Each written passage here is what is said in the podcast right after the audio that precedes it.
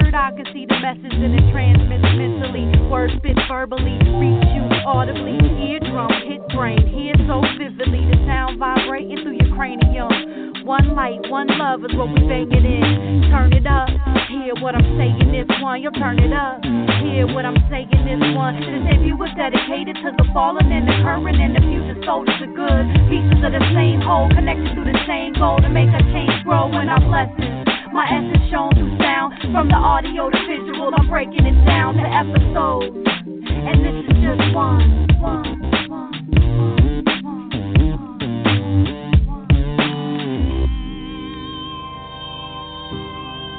We're now starting on our way towards a new day, a new plane of existence, a new way of thinking, a new outlook on life as it stands right now. This is an episode, a piece of my presentation to you on my life and my sound and it's all a gift for you. One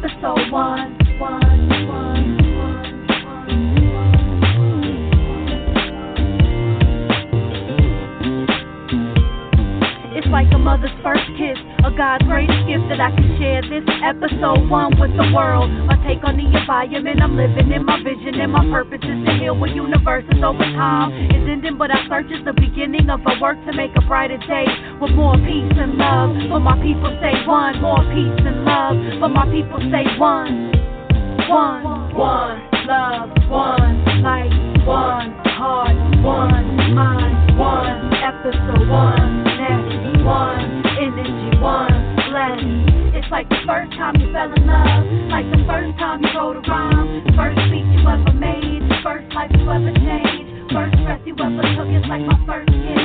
This is episode one. Peace, peace, peace, peace. Welcome back to another episode of Circle Sisters Podcast. How are you? I hope all are doing well today. Uh, if you can hear me, y'all shout me out. Somebody let me know. Um, let me open up Facebook. Somebody on Facebook if you can hear me. Just to make sure I'm heard. Um, but yeah, welcome back to another episode of Temple Oh, there we go. Another episode of uh, Circle Sisters podcast. We were once Temple of She podcast, but have since um, have since changed our name to better to better uh, serve the purpose of this show and um, make sure that all sisters are included and um, that we we bring what is needed so tonight we have, speaking of that, tonight we have a really good show for you. We have Miss Laretha of the Texas Purple Hull Pea Festival, And um, I know some of y'all are like, what? Peas? Why are we talking about peas? Well, first of all, peas is soul food. So we can never talk enough about soul food. But also because this Texas Purple Hull Pea Festival is also um, very clever, um, very cleverly used to uh, spread history, to spread Texas history, to spread the history of Shankleville, Texas, which is the first freedmen town colony, um, you know, in Texas. And so, you know, not only are they talking purple hull peas and and hoe cakes and pies and and 101 ways to make purple hull peas, but they're also talking about the legacy of Shankleville, Brookshire, um, Brookshire, Texas, and excuse me, not Brookshire, Burkeville, Texas, and um, and what that means to, to Texas history and what that means to Black history. So, sister's gonna come on the line and articulate it much better than I, because um, she knows a lot more about it than I do, and that's why she's on the phone.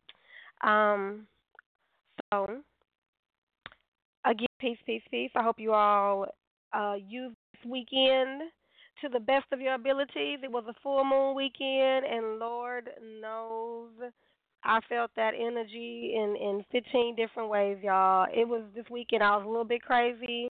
Um, I was a little bit at peace. I felt all of it. I felt the range of emotions, but I used it well, and I hope you did too. Um, go ahead and go to my Facebook page and check out the the interviews that we did at the Texas Black um, Expo. They came to Houston this weekend, and um, gosh, everything everything that that that we need on a daily basis was was represented at the Texas Black Expo. So not only did you have your food vendors, you had your insurance, you had your hair products, you had your clothing, you had your banking, you had entertainment, um, loans. I mean everything, everything that you could imagine. You had your colleges you know, representing recruiting people. You had daycares and preschools representing people. You had gyms. Sisters came out and showed people how to correctly exercise. Gosh, it had uh, the Buffalo Soldiers were in the house. Um, it was it was it was it was definitely a good look. And so hopefully you got a chance to check it out. And if you didn't, they will be back next year. They come every year to the Georgia around around this time. Um, around the first first couple weeks of June. So look for it next year. And if you're interested in being a vendor, definitely uh, you know go to that go to their page. I know they have a page on Facebook. Um, I'm sure if you Google them, you can also look them up that way. Go and, and see you know see see what it takes to become a vendor and see how you can promote your business and promote yourself um, in that forum because you know it was it was easily you know over 500 people who came out who came out when I was there, so I can imagine how many more came throughout the weekend. So yeah, um, let's see. Let's go ahead and say our quick prayer. Circle Sisters Prayer. I am the maiden. I see the world with a childlike wonder. A joyful song plays in my heart. I am in awe of everything around me, learning and playing and finding my way. I am the mother. I walk the earth and I feel her warmth beneath my feet. My womb is ripe and ready to bring forth a new life. I feel the heartbeat of the child inside of me, patiently waiting to make her appearance. I am the crone. The silver strands in my hair speak of the wisdom I possess. The lines on my face tell of the strength and endurance of a lifetime of journeys to fulfill the promises I made and I kept. I am the goddess. I am the giver of life and the keeper of secrets. I am the stories that are passed from mother to daughter to granddaughter. I am the songs that are taught at rituals, and I am sung with reverence and love. I am the maiden, I am the mother, I am the crone, I am the goddess. As above me, so below me, so mo to be, so mo to be, so mo to be. And like I said before, if y'all recognize that Somo be, you know, that comes from the Celtic tradition. And, um, you know, we circle sisters, so we're not just bound to one culture or one way of thinking, one way of life. We expand as Mother does. We expand and we absorb, and we definitely keep the best parts. So, Um, announcements, quick announcements. This weekend, if I had applause, I would give you an applause.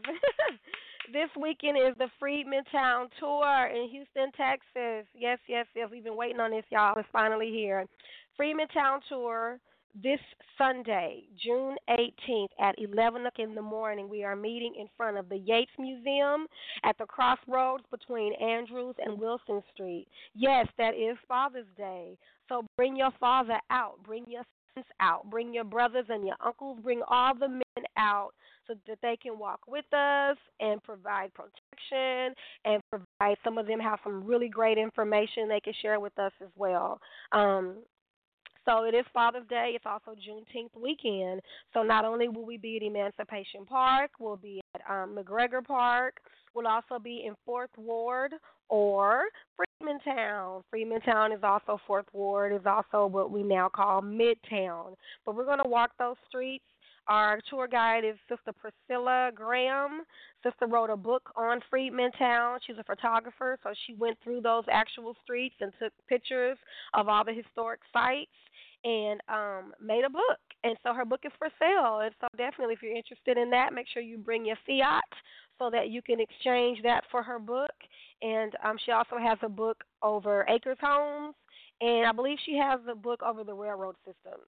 Um, so she's a documentarian, she's a photographer, and she will bless us with her presence on Sunday and um, give us a guided tour of Freedmantown. So it's going to be a really, really good look. I hope to see you there. I will be there. My daughter will be there. Definitely, children are welcome, as are um, as are elders. Just a second, let me see. Let's see. All right, I think that might be the guest. Uh oh. Dial. So, sis, if you're on the line, dial one. Um, of course, if you would like to uh, speak with the speak with the, the guest, or if you would like to ask any type of questions, just you can call in um, 516 595 8108, 516 595 8108, and you would want to push the number one, and that's how you would. Uh, I would know that you're interested in saying something, and you could speak with the host. Well, speak with the host and the guest, actually. All right. So I see sister's hand is up. All right. So that means she is ready to get it in. Um, let me see. All right, y'all. So I'm going to just bring her in with a quick little music intro, and on the other side of this, you will hear from Sister Larita. Don't forget Sunday, y'all. See you there.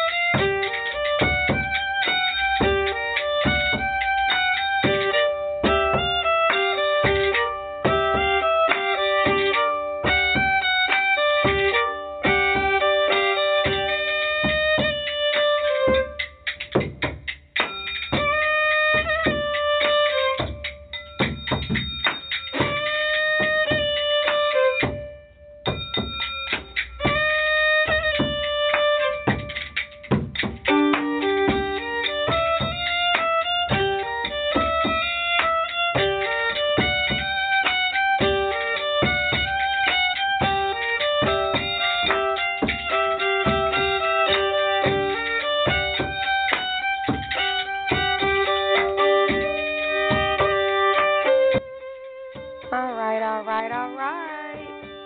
So on the line is Sister Laretha Clay.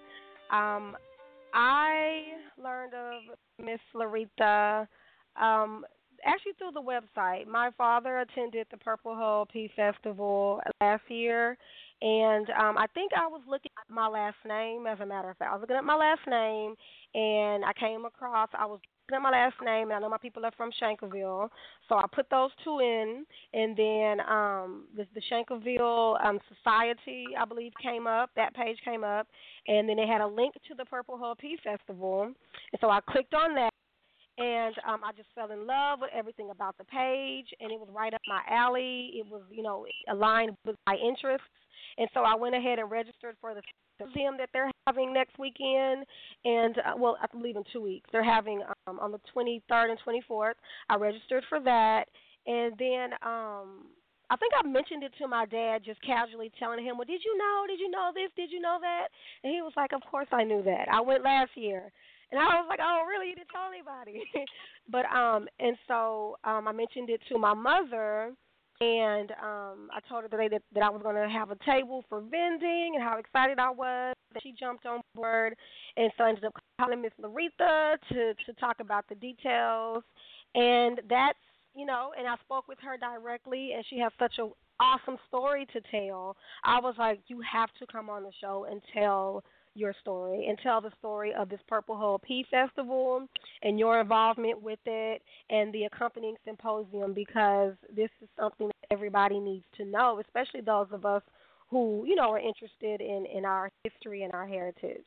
So that's what I know about Sister Laretha. Sifty, you on the phone? Yes, I am. All right, all right. Hello? So the mic is yours. You are welcome to, um, you know, introduce yourself and, and tell us a little bit about about the festival.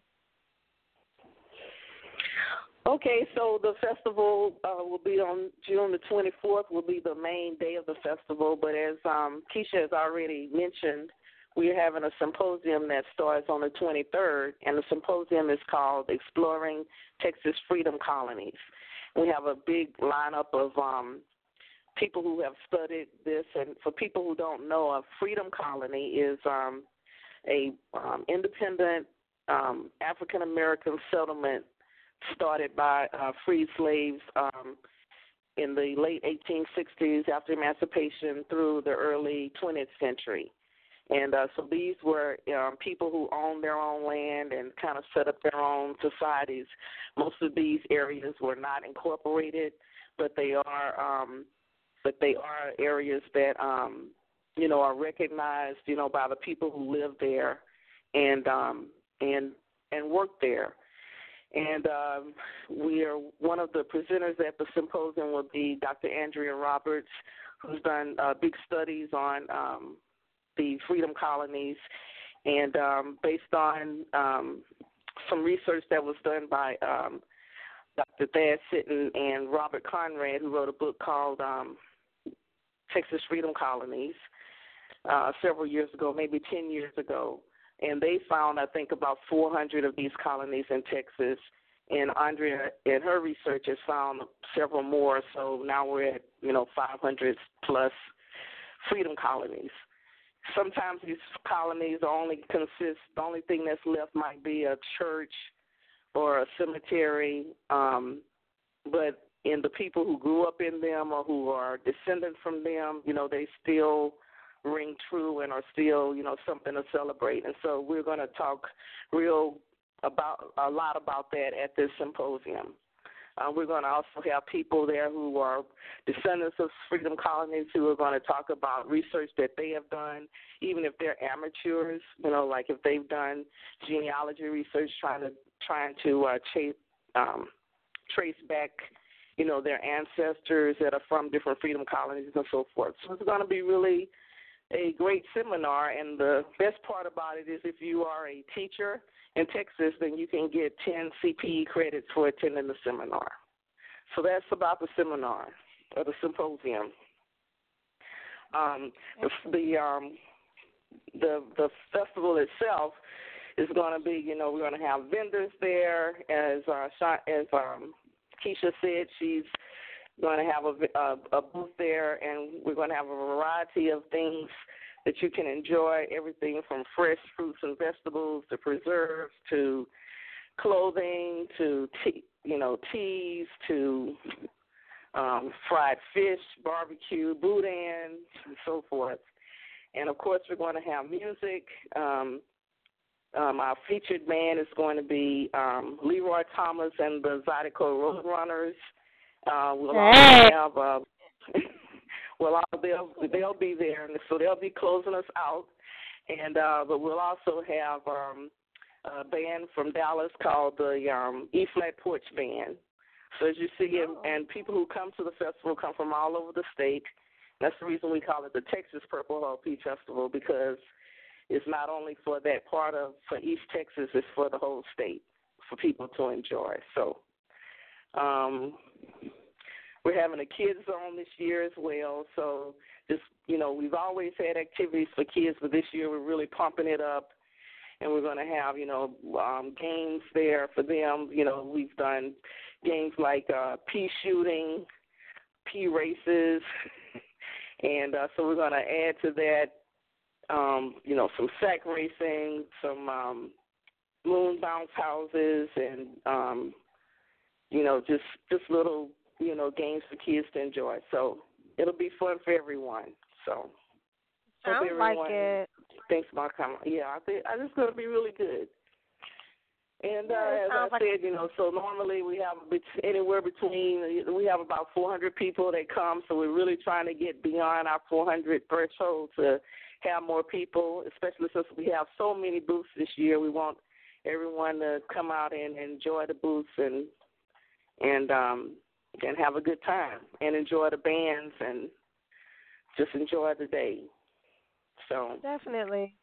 So, sis, you mm-hmm. was telling me about um, about the history of the Purple Hull Festival. Share that with the audience. Mm-hmm. Okay, well, the festival is only four years old, so this will be our fourth year having the festival. And uh, the reason for the festival was to sort of bring attention to uh, freedom colonies in general, and especially the Shankleville community. Um, you know, just to have discussions about you know the food and the culture of freedom colonies in Texas. So we have a symposium every year, and um, uh, normally, well, in the past, the the uh, symposium has featured, you know, people who have written books about food and African American food and uh, East Texas food. Uh, last year, we actually had um, um, Pat Sharpe, who's the food editor for Texas Monthly. She came and talked about cornbread, um, primarily because the first year we had the festival, that was a big discussion about whether cornbread should have sugar in it or not. So, so she sort of did like a research on research on why some people put corn put sugar in the cornbread, why some don't, you know, what the different, you know, how, you know, how it all came about and everything to kind of settle that argument, I guess. so, um, so what did y'all come up with? And, Does it have sugar in it? I'm sorry. So what did y'all conclude? Does it is it supposed to have sugar or not? It depends on where you grew up and what kind of cornmeal you use. Oh, so some oh, people okay because the, the the people who use cornmeal that is like I guess you would call it the better cornmeal or historically, not so much now. Now it's more about taste. But the reason people had started adding sugar to cornmeal was because the cornmeal wasn't as good as in some areas as you could get in other areas. So people started adding sugar and making it cornbread be more cake like as opposed to real cornbread like. It's a long mm-hmm. story. so, that makes sense. Okay. Yeah, it was really interesting, but um but you know, so this year we're going to kind of focus on the the whole, you know, history of the freedom colonies and and um and and so forth. Oh, and I I did forget to mention that we have in in Shankleville we have active um the Shankleville Historical Society also, which is the the um um, sponsor of the Purple Hull Pea Festival, also does um, other projects. Um, one of them is a scholarship program that we've done for um, more than 25 years, um, and another one is a uh, we we're restoring um, some prop, some home, uh, home and some and a barn, cre- uh, a barn, a smokehouse, a chicken coop, and a storage shed on the Odom homestead property. And so during the festival, we'll also we'll also be having tours of um, the work that we're doing in restoration, so people can see how an ongoing, active restoration works. Um, we're also um, have uh, the Deep East Texas Archaeological Society has been uh, doing some digs, trying to find you know archaeological um, objects, you know, um, on the property and so we have uh, the person who's sort of heading that up, which who is Dr. George Avery from Stephen F. Austin State University. He'll be there, you know, talking about the archaeology part of the project. So a lot to learn, but also a lot of fun. Yeah, I good love it. That's, good food. yeah. So, um, any other?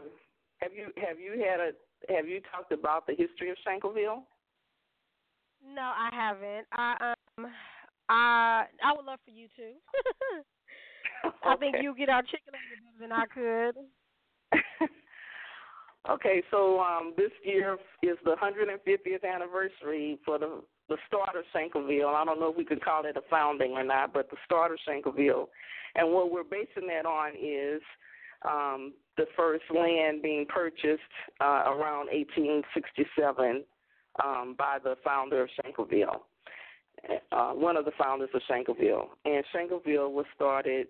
The the, the um, story of Shankleville is that we um, there were um, slaves that lived in the Mississippi area um, who were owned um, owned by a Mississippi person. Uh, the lady's name was Winnie um, Bush, and the um, I'm sorry, Brush, not Bush, Brush, Winnie Brush, and um, the guy's name was Jim Shankle.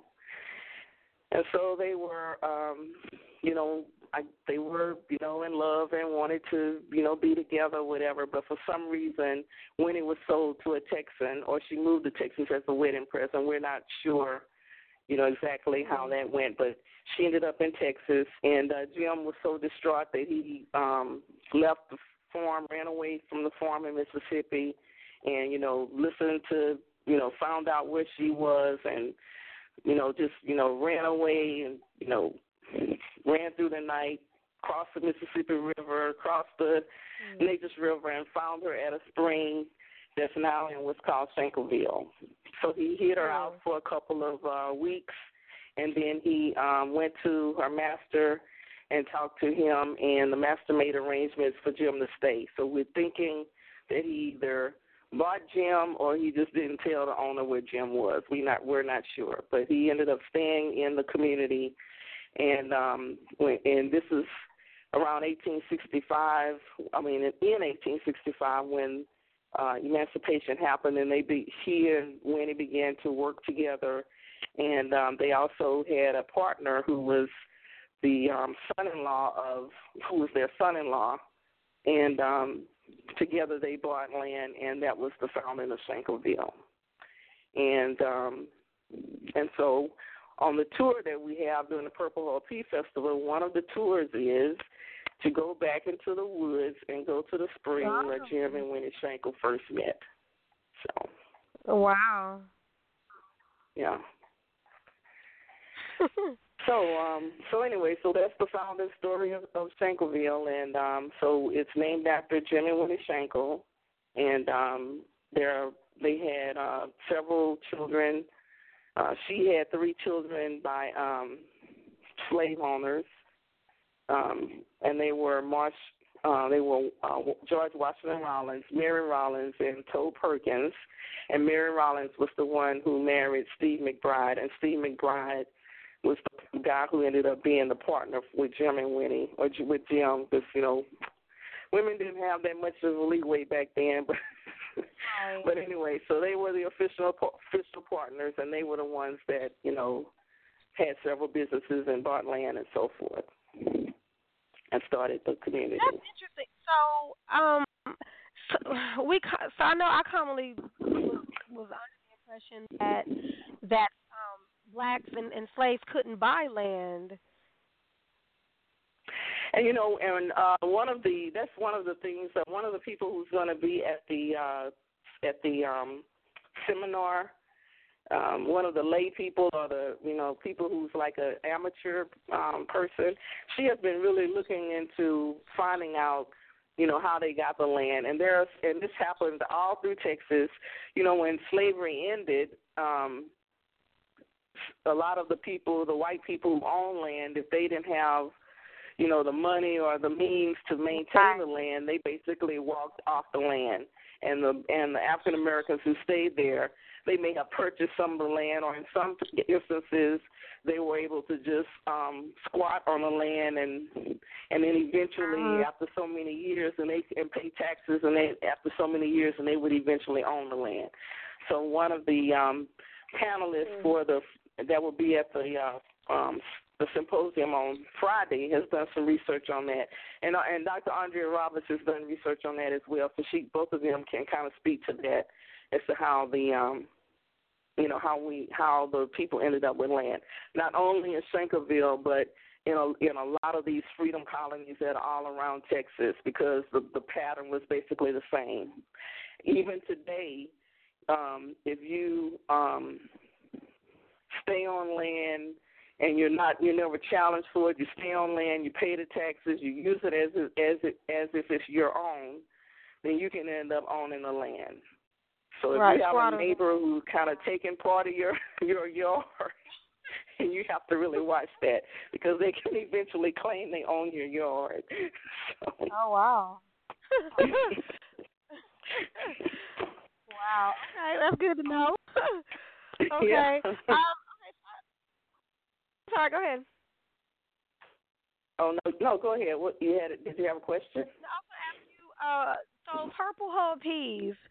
Um, mm-hmm. how did that specific crop? How, I mean, how did that become the staple for the festival?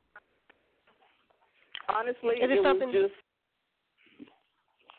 honestly it was um uh just something that um we were just trying to come up with something that people could identify with that sort of said East Texas. Um mm-hmm. um and every time I would mention Purple Hull Peas, people would, you know, regardless of, you know, from most ages, you know, most ethnicities, if they were from East Texas, they would, you know, talk about, oh yeah, I remember, you know, we used to go pick the peas, and everyone has a yeah. story about how they would sit with their grandmother and shell the peas, yeah. and everybody has a story about the purple fingers and and you know, and eating them and everything. And so that it just sort of kind of became, you know, this is sort of like the one thing or a thing. I don't know if it's the one thing, but it's it it is a thing that just brings back good memories of East Texas and family and and you know people talking and history and food and everything that we wanted the festival to be. The Purple Hull Peas sort of you know embodies that and that's the reason that it ended up being Purple Hull Peas Festival. It ended up being Texas Purple Hull Peas Festival because there's a festival in Arkansas. It's the Purple oh, Hull Peas Festival, and um, and when I and I we've talked to the organizers of the Arkansas Festival, and it was basically the same thing. You know, apparently and and I'm not sure what part of Arkansas theirs is in, but apparently, you know, Purple Hull Peas brings up that same memory for people in Arkansas. So um, theirs has been going on quite a bit longer than ours, but and theirs is a little bit different than ours. But um, but you know we're just celebrating Purple Hull Peas and everything that they mean around food, family, and history. Wow. Yeah, I I totally agree. When I think of Purple Hull Peas, I definitely think of my grandmother. I think of sitting on the porch.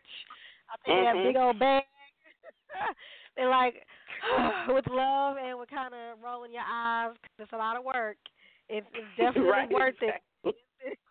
exactly. It is a labor of love. Yeah, like like last year, I bought a push a bushel of peas at the festival, and and you know I remember when we used to t- have the uh, peas and I had um two brothers and a sister and my mother and father. And so we would bring the peas home and you know we would shell them you know we sit there and shell them so we must have been shelling a lot of peas because I took yep. that bushel home and I was like I all day yeah.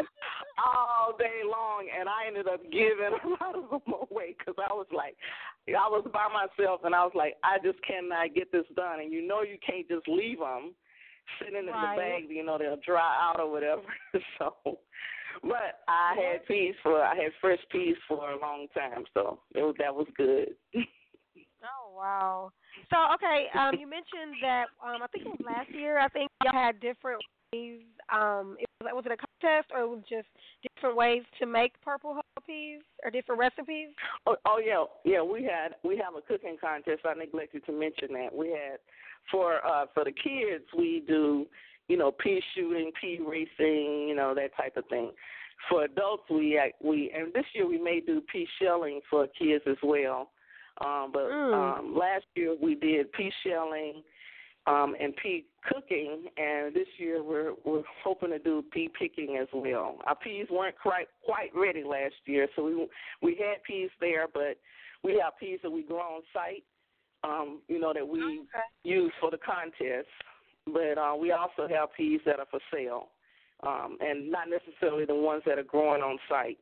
And the ones that we had have growing on site weren't quite quite ready last year, so um, hopefully they will be this year and we can have our pea picking contest. But we definitely Ooh. will have the pea shelling and pea cooking. Oh, I'm excited about that. Yes. Mm-hmm. Okay. Yeah. um, and so the last last year the the lady who won pea shelling was from Houston, and uh uh-huh. she had never shelled peas in her life. wow. and um yeah, and you know, at the and at the time I was thinking, you know, she doesn't even know how to shell peas. She's doing it all wrong. But her competition were eighty year old ladies, so that's oh. what she was able to win. she was even though she was doing it all wrong, she was a little faster than the eighty year old ladies, so that were that were going against her. that's funny. Oh. Um let me think. Uh da da da da da, see. Oh, Mount Zion. Um, can you mm-hmm. talk a little bit about about the historic church, Mount Zion? Actually, there are three historic churches in um in Shankleville, and but Mount Zion um was is the one that was originally founded um by um well one of well let's put it this way some of the early officers so I guess you could call them founders of Mount Zion were Jim Shankle, Winnie Shankle, um.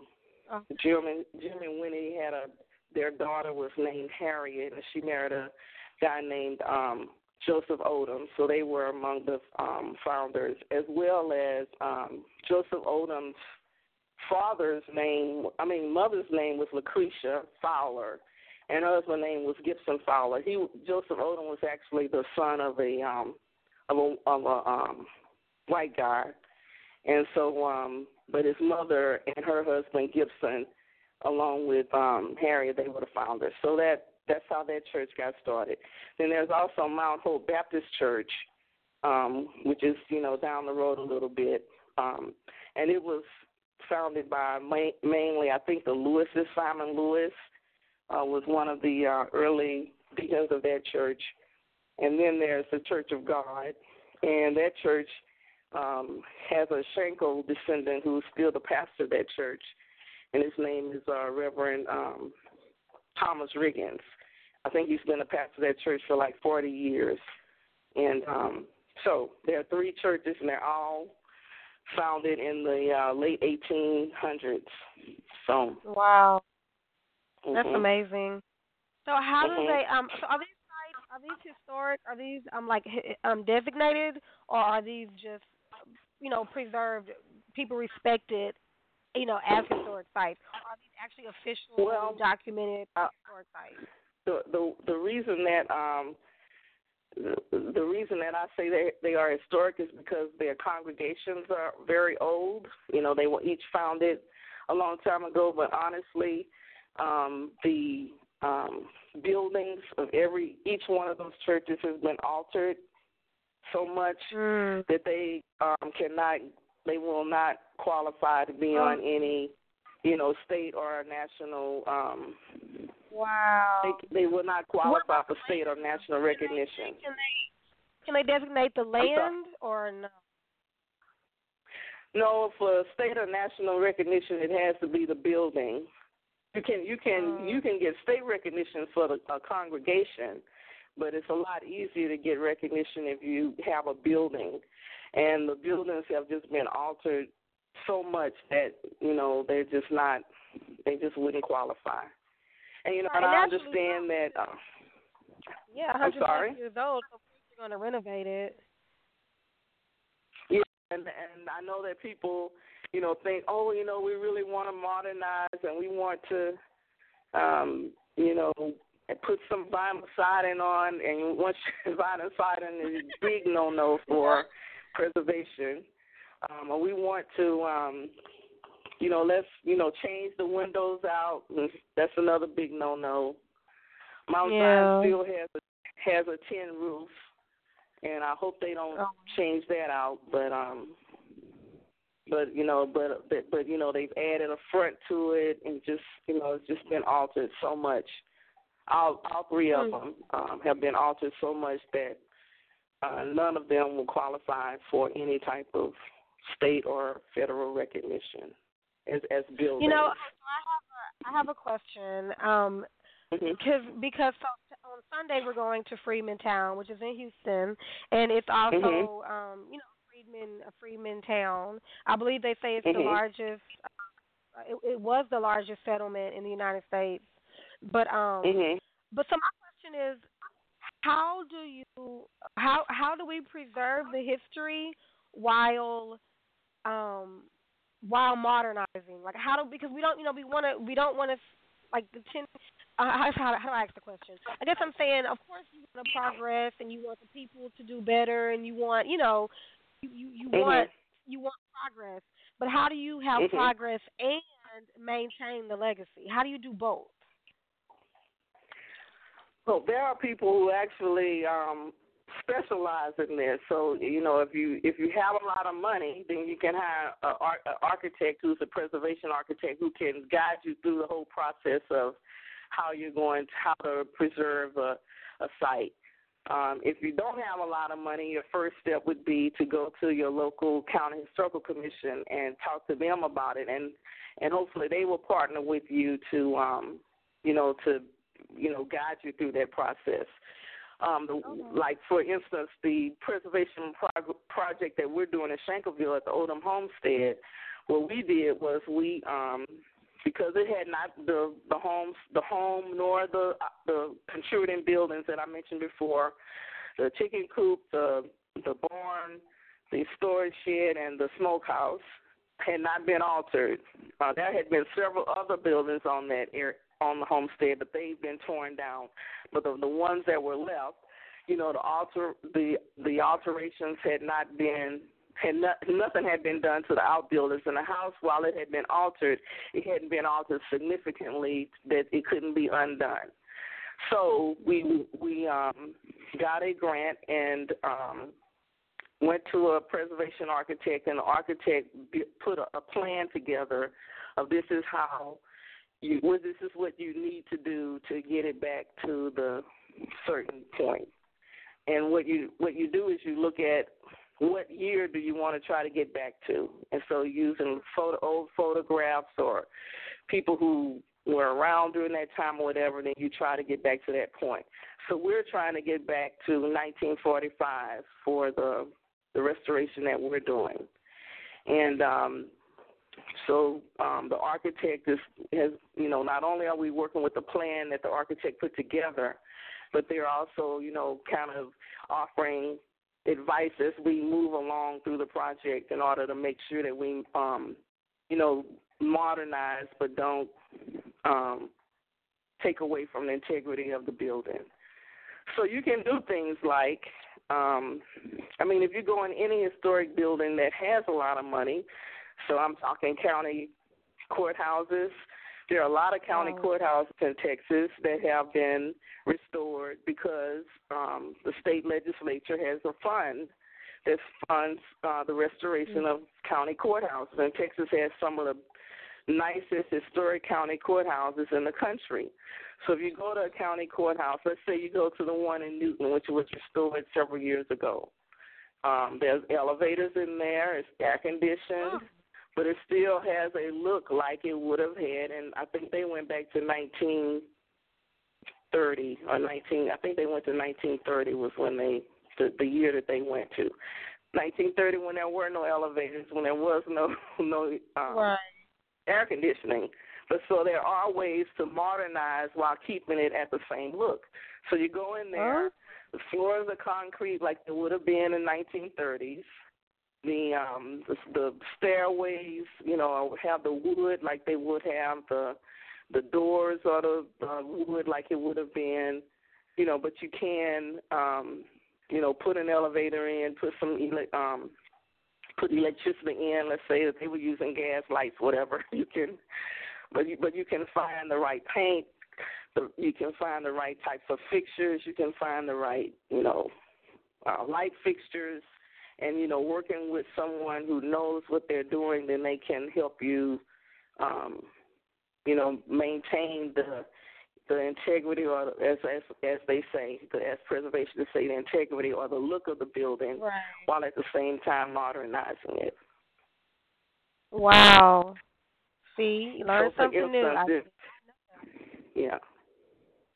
So, for instance, if you wanted to, um, if you had an old church, well, instead of replacing rotten um, um, siding with um, with vinyl, you put you go get wood, and it can be more expensive to maintain it, but you know, you get wood instead of vinyl siding. Um, instead of you know taking the the um, windows and making them small in order to because I know the reason that a lot of the these older churches put in these small windows is the is because of the heat. Where you can right. put in, you know, a window that's the same size and has the same look, but maybe the glass is is um you know right. Uh, the glass is uh, the type of glass that will reflect the heat. So those are the types of things that you can do. Mm-hmm. Um, so anyway. No, that's that's that's awesome. That's very good information mm-hmm. um, to know, mm-hmm. especially for, like I say, for pre- preservation efforts and making sure mm-hmm. that our historic sites remain historic. Um, because it's like in Houston, it's kind of I don't want to say it's a losing battle, but it kind of you know it it it, it it's it doesn't look good. it doesn't look good. Um, and so any help would definitely uh, be beneficial. Mm-hmm. So, wow. Um, let me think. As as we round it out, um, is there anything else that you want to? Um, maybe you could give us, you know, if if we're interested in attending the festival, exactly where it is, what time it is, lodging, okay. um, things of that nature. Okay. Okay, the festival um, symposium. If you want to, you have to register for the symposium. This is the first year we're trying that. In the past, it was sort of just kind of walk up, walk in, walk out. But because we are offering the uh, the credits for teachers, we had to make it be a little more structured this year. So um, if you all the information that I'm talking about can be found on www.shankleville.org. And Shankleville is spelled S H A N K L E V I L L E org. And we do have a um, a tab for festivals. You can find all the information on there. And the the festival tab also has um, a, a link to where you can register for the symposium. Um, and then the festival itself, you know, just show up at nine o'clock or you know, or you know, we'll be, we'll be out there. I'll put it that way. We'll be out there between nine and the Zydeco band ends at seven. So um, you can get home before dark, and uh, and um, be you know be plenty of food, plenty of, of um, um, soft drinks, water, um, games, activities, or whatever uh, that will be happening during the whole time. And um, so, yeah. So, uh, right. oh, uh, the, uh, and we do have uh, two um, um, uh, sites that we uh, have told them if people call and they say I want to, I'm going to the Purple Hull Peas Festival, then they'll get a discount. So it's two lodging sites. It's also on the um, festival So You can find the contact information there. Uh, Shankleville itself is in Newton County, near Burkeville, and we have a map on the site as well. So from um, from Beaumont, it's about an hour, 15 minute drive. From Houston, it's like two hours, two hours, 30 minutes. From Dallas, it's about three hours, 30 minutes. And um, let me see, from Louisiana, it's about an hour. So, mm-hmm. so um, I think the people from Dallas have the longest trek, but it's still worth it. Definitely. Y'all hit I 10 mm-hmm. and just drive east. hit I 10 right. and drive yeah. east. mhm. Okay. Well, sister, thank you so much for being on the show, Miss Laretha. Um, okay. I, I look forward to meeting you in person. You are a wealth of information. And if you don't mind, could you tell us just a little bit of your credentials? Because I was impressed when you um, kind of told me a little bit of, of some of the things that you're involved with. Okay, I'm the um I am a descendant of Shankleville. I guess that's the most important one. I'm a um Jim and Winnie Jim and Winnie Shankle were my great great great grandparents uh mm. through my mm. mother. And um the uh I am a former commissioner with the Texas Historical Commission and currently I'm the chair of the Friends of the Texas Historical Commission, which uh, raises funds for the Texas Historical Commission projects. So, um, was that all right? And uh, yeah, and I'm a founding member of the Shankleville Historical Society, and so very proud of that as well. Which we were founded in 1987, so we've been around for um, no, I'm sorry, 1988. We were founded in 1988, so we've been around for almost 30 years. Excellent, excellent, excellent. Well, thank you for coming on the show, and I okay. see you in two weeks. Okay, all right. Looking forward to it. All right, have a good night. Okay, good night. Good night. Hey, hey, hey. All right, all right, all right. Uh, I enjoyed that. I hope you enjoyed it as much as I did. I really did. I love history. I love our story. Um, and it's just fascinating to me. Y'all embrace your roots. We all come from the South one way or another. Whether it's the deep, deep South, like South Africa, or it's the South, like South United States. You know, we all come from the South one way or another. So um, embrace it. Don't run from it. The whole world. I should have downloaded that song. The whole damn world is country. Oh man, that would have been perfect. Let me see if I can find it on YouTube. the whole damn world is country. Um, okay, so I'm looking for a poem to read to you before I let y'all go. Guess what? Zora 42 comes out in three hours. June 13th, 13th, Zora officially, officially, officially is released unto the world. I've been holding on to her, and I am ready to let her go to share her with you. www.zora42.com. Um, you can get the book. It's twenty dollars on the website. If you see me in person, it's twenty dollars. And I think for the Purple Peas Festival, I will let her go for nineteen ninety nine. No, I'm just playing. I'll probably let her go for fifteen. So if you um if you come to the festival, just say, Hey, what's up, Cake Boogie? And you get that hot five dollar discount. All right. So this was called DVD and uh, this is this was me me playing around. I I know some people. Um, I've heard them kind of call me the Riddler on the low, um, because for whatever reason, I think it's Amiri Baraka. Um, he was very much um, when he in, in a lot of his poetry, he he asked questions of his audience, right? He wanted to make them think, and uh, I, for some kind of way, I picked that up. And so, quite a few of my poems, you will see that um, I ask a lot of questions um, in the form of riddles. So this is kind of the flavor that this one is in, and I'm gonna I'm gonna read it. Go a little something like this. DVD. He number one. D is for dog. He number two. No. D is for Dalet. He number one. Dalet? What's that? Dalet. Nah, man. D is for dollars.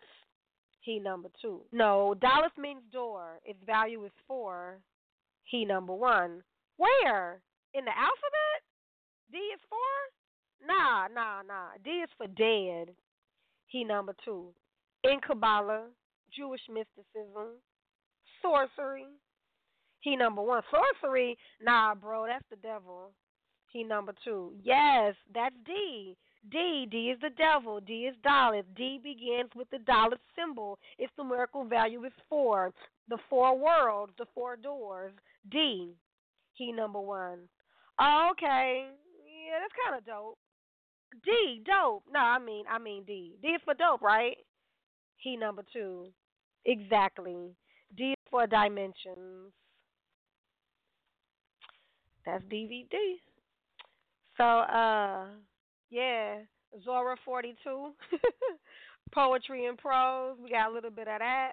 We got a little bit of the love, a little bit of the the politics. Um, a little bit of of just you know me and my witchy esoteric occultism, putting it into words. Um, I want to read one more. Angels, they're real. For example, he and I, we make angles when I see angels and a lot of other bliss too. That's what happens when you form favorable angles, sort of like we was meant to cross paths, sort of like with the help from angels. Yes, we must be. We must be stardust and sofa and saw for his X and my Y, and where we meet is in the smiles of the angels. Swing low. I arch my torso just so at a perfect angle. Yeah, so Zora 42, Poetry and Prose by Miss Keisha Shante. Next week, tune in. We will have, uh, Lord, my mind just went blank. Horrible. Um, next week is our poetry week. So tune in, lots of poetry. And um, we have a very special guest, Kimberly. There you go.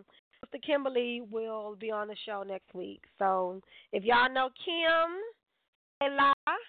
She will be on the show next week representing her poetry with her sexy self.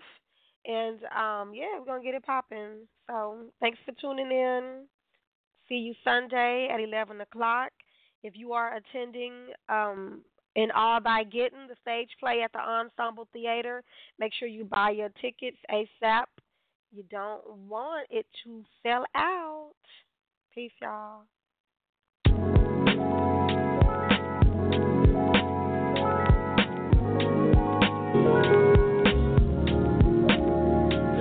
That it would break me, take me off my course. Fell, picked it up, realigned with the source. Back on the horse like a diver. I'm a survivor, victor, picture perfect. Work it till it's short circuit. Think it, speak it, claim it, secret. Ain't ancient cadence, further fragrance. Ultraviolet, how I speak when I'm silent. Through my aura, borealis aurora, it's in the bloodline. Liquid sunshine, the heart. Know it and I'm doing my part. Sometimes it's switching a blink like a glitch in the link of a chain.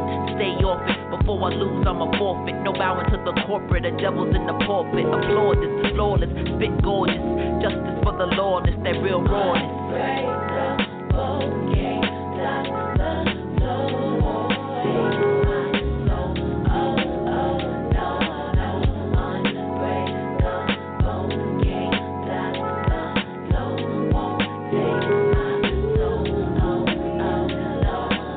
talk reckless, but softer than the pearl necklace. We out of balance, let's correct it. Stay connected, we resurrectless. Then over on the next mission, the womb must be protected and respected. I say, no more victim, that's the mission. Deal with truth every day. Gotta make it over, that's the only way. go against the grain. Work through the pain to get joy. Something to hold on, Myrna Lloyd. Survival of the fit, we intent, brethren. Seven steps to heaven, wafers unleavened, communion with the interstellar. Ginger lover, shooting dice with Christ, looking for my Cinderella. Dana Dane flow, plain Jane no. Punky Brewster with the colorful mainframe glow. Life been bananas, welfare and tannin, regardless. Cry freedom if you really want this.